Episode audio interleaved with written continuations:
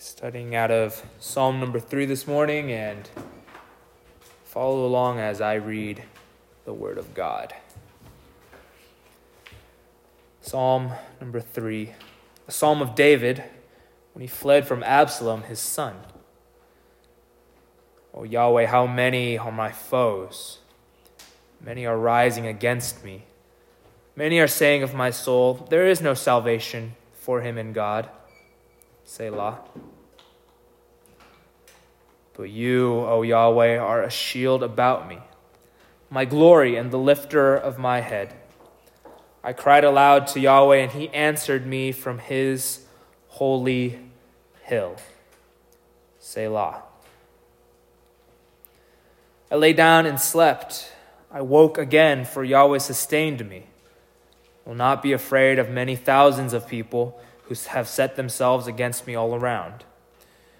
Arise, O Yahweh, save me, O my God, for you strike all my enemies on the cheek, you break the teeth of the wicked. Salvation belongs to Yahweh, your blessing be on your people. Say, Selah. Thus reads the word of the living God. Uh, the arrangement of the Psalter is what I want to draw your attention to this morning. As many of you may know, the Psalter or the Psalms is divided into five books. Uh, each book contains about 30 to 40 Psalms in its arrangement. Um, the key observation I want to draw your attention to that is that each book contains different overarching thematic material so that each book has a distinct tone uh, that differentiates it from other books. Uh, some scholars even go so far to argue that the five books of the Psalms matches the five books of the Torah uh, Genesis, Exodus, Leviticus, Numbers, and Deuteronomy. I don't want to discredit their labors, for they're much more smarter than I am, um, as there are you know observations and themes that matches this hypothesis. But I, the point I want to put forth to you this morning when we look at the overarching structure of the Psalter is um, pay attention to pay attention to the structure. Pay attention to the overarching structure of a book. Uh, one as large as the longest book of the Bible, the Psalms, and one as, as short as Obadiah. Uh, and more in the New Testament, uh, when you compare the structure, the overarching structure of the Gospels uh, to a short letter such as Philemon. Um, we're in Psalm number three this morning, found in Book One. And as we have established previously, uh, Psalms 1 and 2 uh, set the tone for this first book. Psalm 1 describes the, the unique position and favor the righteous man has in God, and Psalm 2 speaks of the kingdom of God, distinctly ruled by God's anointed one, uh, populated by righteous citizens of God. Uh, furthermore, uh, we discovered and I put forth to you that Psalms 1 and 2 act as the gateways, the doorway into the Psalter, especially this first book, book number 1. Uh, and as you continue reading, hopefully on your own, You'll read of the escapades of the righteous, uh, particularly of the, the man after God's own heart, King David himself, uh, as he serves as a type of Christ. And he sets the course um, within God's kingdom as David was the anointed one of God in a physical sense. Uh, and also, he lives and he uh, breathes and he um, worships in a fallen, broken earthly kingdom ruled by the prince of the power of the air, Satan himself. So, to some degree, you can see parallels uh, of the book of Genesis in the first book of the Psalter. You have men and women of faith counted as righteous before God, as he did with Abraham, Isaac, and Jacob our, the patriarchs of faith as they sojourned, as they lived in kingdoms and countries not of their own, but pining for a better country or a better kingdom. Uh, book one mirrors the emotions found in the drama of the narrative in Genesis, uh, the first book of God's law. The question I now want to pose to you, since we have established a roadmap of sorts into uh, the entire Psalter, and especially into this first book of an anthology of five books. Um, the first two Psalms acts as the gateway. Um, my question is for you after stepping through this gateway, after stepping through Psalms 1 and 2, what would be the natural, logical first psalm we find? What kind of themes would the editors of the Psalter, as they are moved by the Holy Spirit to structure Psalms 1, 2, and 3, bring to our attention after Psalms 1 and 2? In other words, what kind of themes welcome us as we move into the world of Psalms? The title for this morning's sermon together here at Family Time is Welcome to Trouble. Welcome to Trouble. Because the moment we learn about the righteous man in Psalm 1 and his context, God's kingdom in Psalm 2, ruled by God's anointed, we find him and by extension, we find ourselves in trouble. Trouble. Here are some preliminary observations I want to draw your attention to about this third psalm. This is the first psalm that ascribes authorship. This is the first psalm that ascribes authorship. Particularly, this psalm is ascribed to be written by King David. Uh, the first and second psalms are thought to be one psalm, but of unknown author, but tradition states that it most likely was David as well. Uh, but that's only from Jewish historical tradition. Nothing within the text indicates this psalm to be a song of David. But here we have clearly in the first opening lines, uh, our verse 1 starts with, O Lord, O Yahweh, but in the Jewish text, verse 1 starts with a psalm of David identifying the author. So we have the first identifiable psalm. Second, a preliminary observation is that this is also the first psalm that gives us the occasion of the psalm. Immediately after ascribing authorship, again in Hebrews verse 1, so to speak, David writes why he is writing. Here we have David fleeing from his handsome, charismatic, cunning, and political son, Absalom. Uh, we find the narrative parallel in 2 Samuel 15, if you want to jot that down. Uh, notice that this episode in David's life, 2 Samuel 15, is after 2 Samuel 11. 11, which is also that momentous, depressing account of David's grave sin, his murder of Uriah and his adultery with Bathsheba. And so, this political coup is the direct result of David's disobedience. As God promises to David from the prophet Nathan that the sword will never leave you.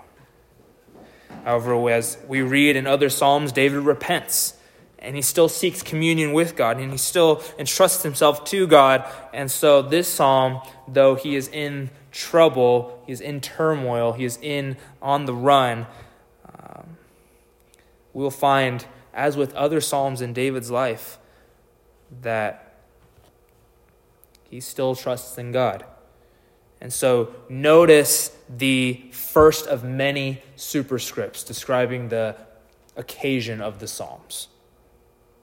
Praise the Lord for extra help because it does deepen our study because we get the historical context.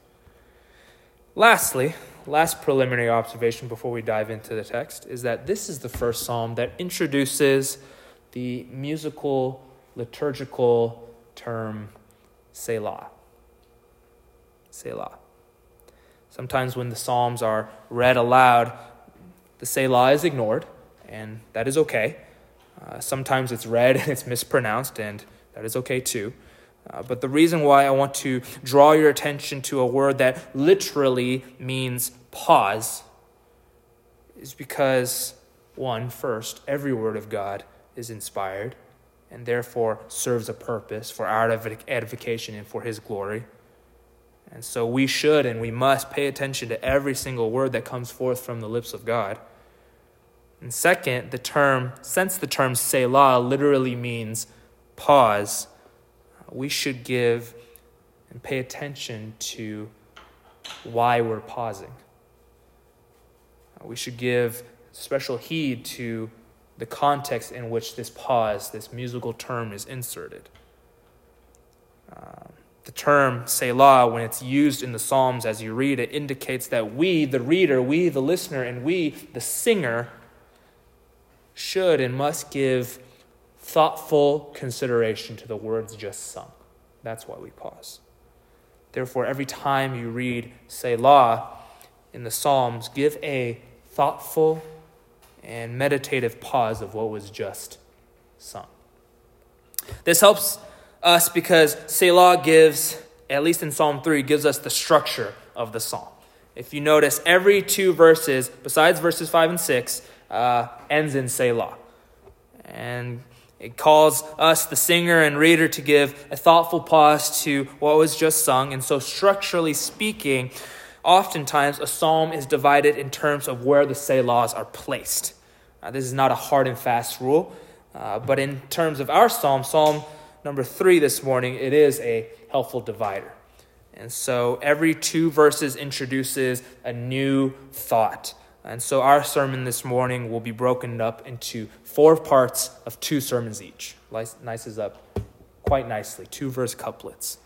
These four verses uh, build into one overarching thought that Christians, the righteous who live by faith, breathe in God's kingdom, are no strangers to trouble.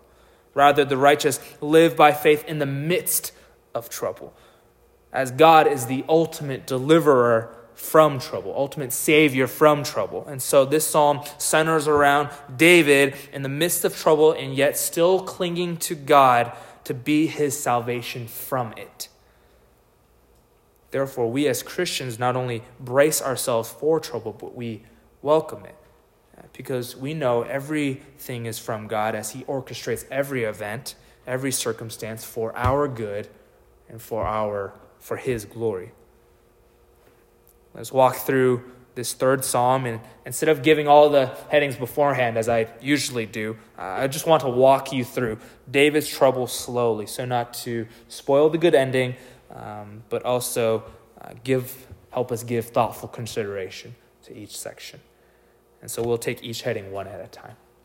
And so this first heading is confessing our trouble. Confessing our trouble, verses 1 and 2. O Lord, O Yahweh, how many are my foes? Many are rising against me. Many are saying of my soul, There is no salvation for him in God. Selah. David opens with this line, O Yahweh. This is a distinct clarion call to the one person David cares about. Uh, there are no other calls to action in this psalm as compared to other psalms uh, because you can sense David's desperation. Uh, sometimes our prayers are very much like that. There's no time, there's no space, no mental capacity to address God by his other titles, by his other names. Sometimes you just simply have to cry out to God for help.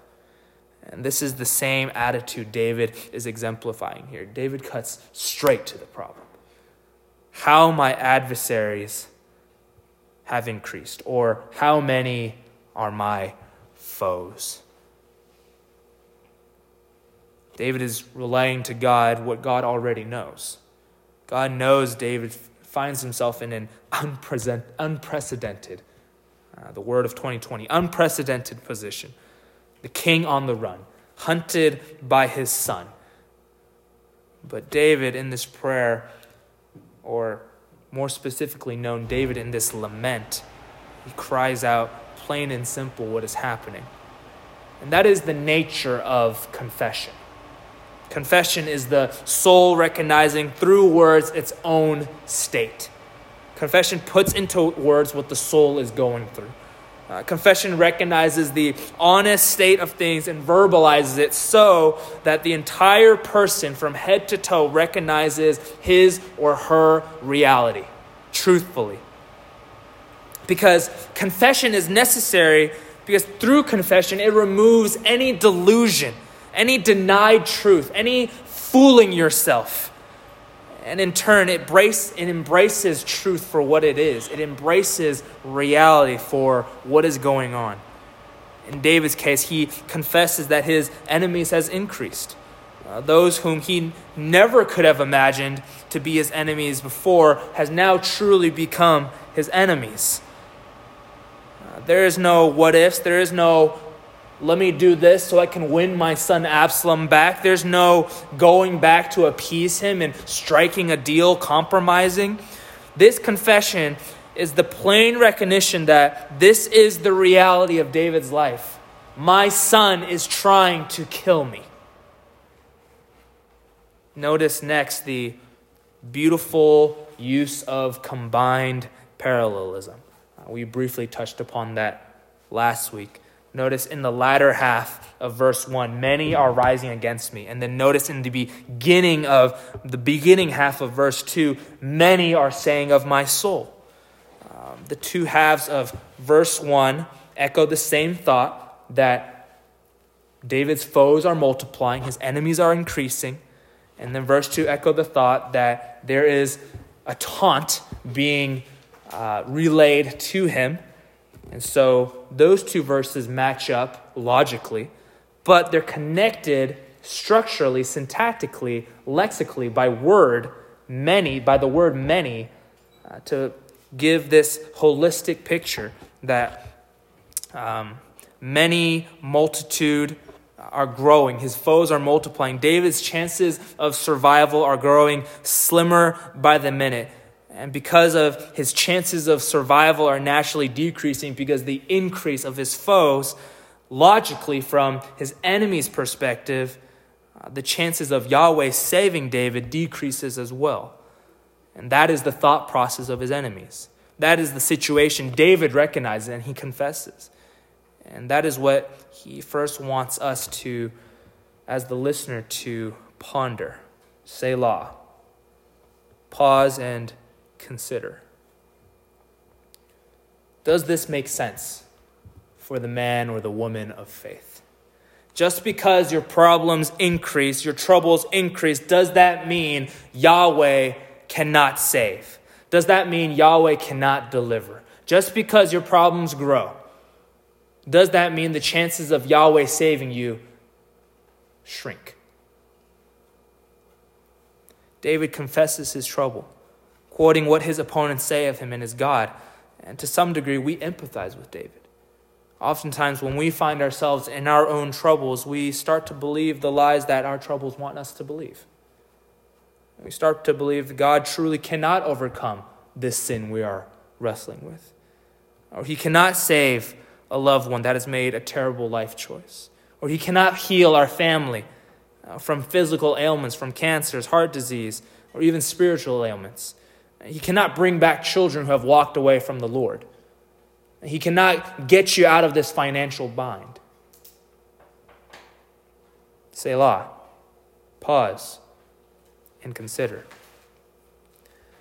When we confess our troubles before God, we announce to God not only our dependency to Him, but also our logical inconsistency in believing that God cannot handle our trouble. Rather, when we confess, we reorient ourselves. Uh, we rehearse to ourselves and we show ourselves through confession that God can and God does answer us in our trouble. And that brings us to our second heading. Look at verses 3 and 4. Answer in trouble. Our second heading, answer in trouble. But you, O Lord, O Yahweh, are a shield about me, my glory and the lifter of my head. I cried aloud to the Lord, and he answered me from his holy hill. Selah. What gives David the confidence to say, But you, O Lord?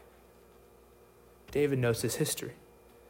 God has historically, in the past, time and time again, has been the God of reversal, so to speak. Those who are weak are made strong. Those who are, who are strong have been brought down. Uh, just decades earlier, David remembers a young shepherd boy taking down a giant named Goliath. All of these things David knows and has experienced, but more importantly, David knows because God speaks of these things himself for the Jew, for the Jewish people, the Exodus account was recounted again and again to prove to every Israelite that God has not abandoned them, nor has he forgotten his promises.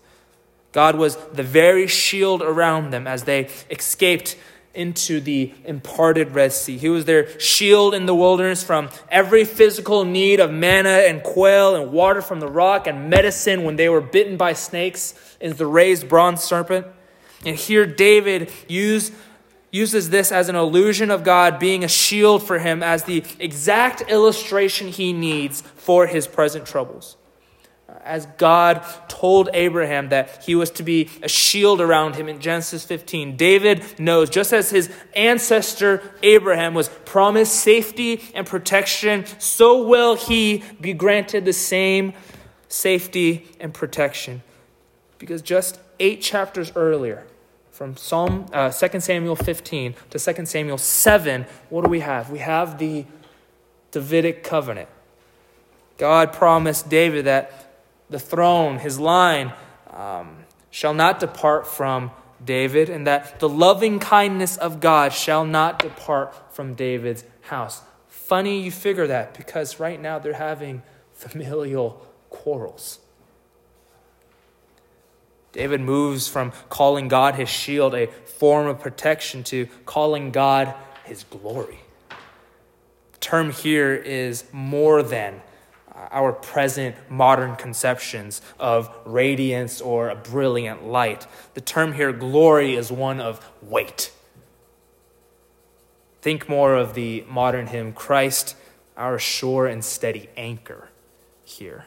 God is the weight. He is the ballast that holds Davis fast in the storm of troubles. God, being David's glory, is the one to whom David ascribes as his foundation, his bedrock, his anchor, his help. He is the one David turns to when he is in need above any other earthly help because he is rock solid. The term glory, kabod, gives the connotation of a heavy weight that anyone can rely on. And David's final description moves to illustrate the previous two. Yahweh is the lifter of heads. Yahweh lifted up the poor, sojourning Israelites in the wilderness, and he continues to do so for David and every member of God's covenant family. God is very familiar with the fallen countenance of man, that he is ascribed as the lifter of heads. When Cain's offering did not meet the requirements God sought, while his brother Abel's did, God provided the answer in which Cain can please God. Of course, we know he did not take God's counsel, but rather took matters into his own hands literally. Uh, but the point being, God has, since from the very beginning, uh, sought to reconcile, sought to lift up the heads of pitiful sinners like Cain and like David and like you and like me. David moves on in verse 4 to recount verses 1 and 2 that he was crying out to the Lord, confessing to God his present circumstances, and God answered. God answered me from his holy mountain or from his holy hill. Um, the content of what God said to David and his, his specific answer isn't the point here. I think the point here is the location of God's answer. That's what's most important to us and to David. God's holy mountain or his holy hill can be a reference to many things. Our context here does not do much to clarify, but every single reference you find in the Old Testament and in the New, for the youth kids, since we're going over Sermon on the Mount, Uh, um, when it references God on the mountain, is a reference of rulership of God. Whether that be Sinai, where God issued his law to his people, or to Zion, the highest point in Jerusalem where the anointed one rules, the point is clear to us.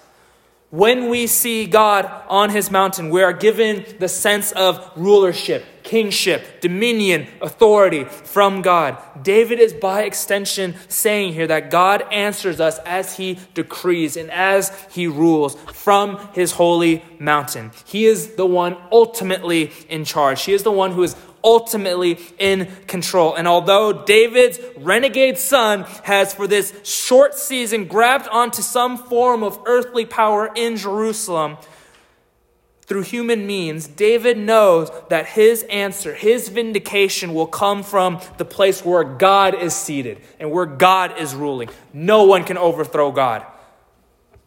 And therefore, what logically follows makes absolute perfect sense. As God is firmly and overwhelmingly sovereign, the sons of God can rest in his absolute sovereignty. That is the answer to trouble. God still rules. We move on to the third section, to the third heading. That is rest in trouble. Rest in trouble. I lay down and slept. I woke again for the Lord sustained me. I will not be afraid of many thousands of people who set themselves against me all around. David sleeps. He is sleeping. When his very life is threatened, he sleeps. Sleep is a powerful illustration for us, the creature, to recognize that God is the creator. God does not sleep. God does not need sleep. God, rather, as David identifies, sustains. David goes through the entire cycle of sleep. I lay down, I slept, I woke again, meaning he got back up. Just to say, just to wake up, just to realize that God is still in control, that he is still sustaining him oftentimes the best we can do when we find ourselves in trouble is rest, to sleep. And in so doing, recognize that God still rules and reigns, that and we still need to sleep. More recent illustration. Every one of us, every one of you went to sleep after the election, did we not? Uh, because we realized there's nothing else we can do. We cast in our vote. God still reigns. And we went to sleep that night. No use of doing research of election fraud, no use of counting and refreshing Google every single hour, every single minute. Eventually, all of us slept. And this is the similar situation here. David sleeps because it would do him better to sleep rather than racking his brain and worrying all night long and the next morning being fatigued. Because when he awoke, David was renewed. He was refreshed by God's mercy as God is still ruling and sustaining. And he then recognizes that even with 10,000 enemies, he says, surrounding him, he would still sleep, as God would still sustain him. Psalm 3 is often known, often lovingly called as uh, the morning psalm, as it describes David in the morning most likely when he wrote this, when he awakens, and that this is his attitude. David's still in trouble, yet David renewed and refreshed and reminded that God still sustains. Uh, this is his attitude one of dependence, uh, one of trust. Um, he's confident that God sustains him in the night with enemies pressing upon him. And he is confident that God will sustain him in this new day. The morning psalm. Do you rest in the Lord? Do you rest knowing that the ultimate goal of the Christian, as the book of Hebrews describes, uh, is to enter into the Lord's rest? Uh, do you see that abiding and resting in God is one, if not the most, the safest place for the Christian to be? Rest in God and recognize that He is God and you are not.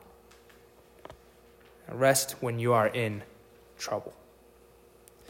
This brings us to our last heading. I'll wrap it up here. Salvation from trouble. Salvation from trouble, verses 7 and 8.